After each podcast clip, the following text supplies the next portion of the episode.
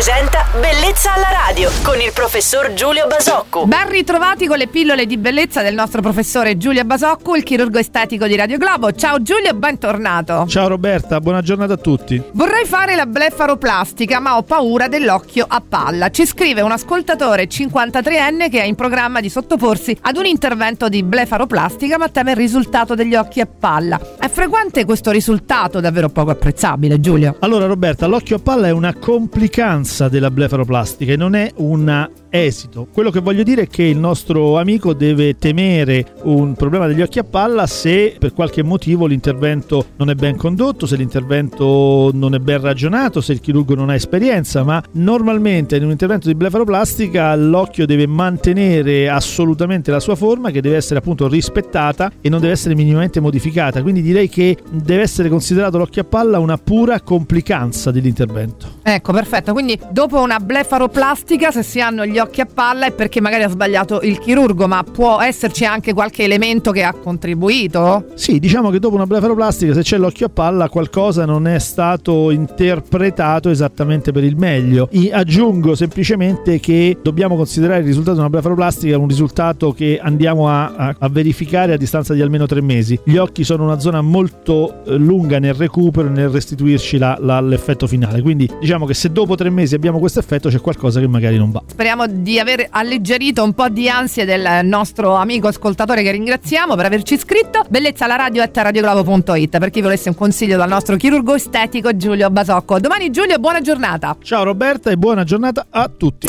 Bellezza alla radio.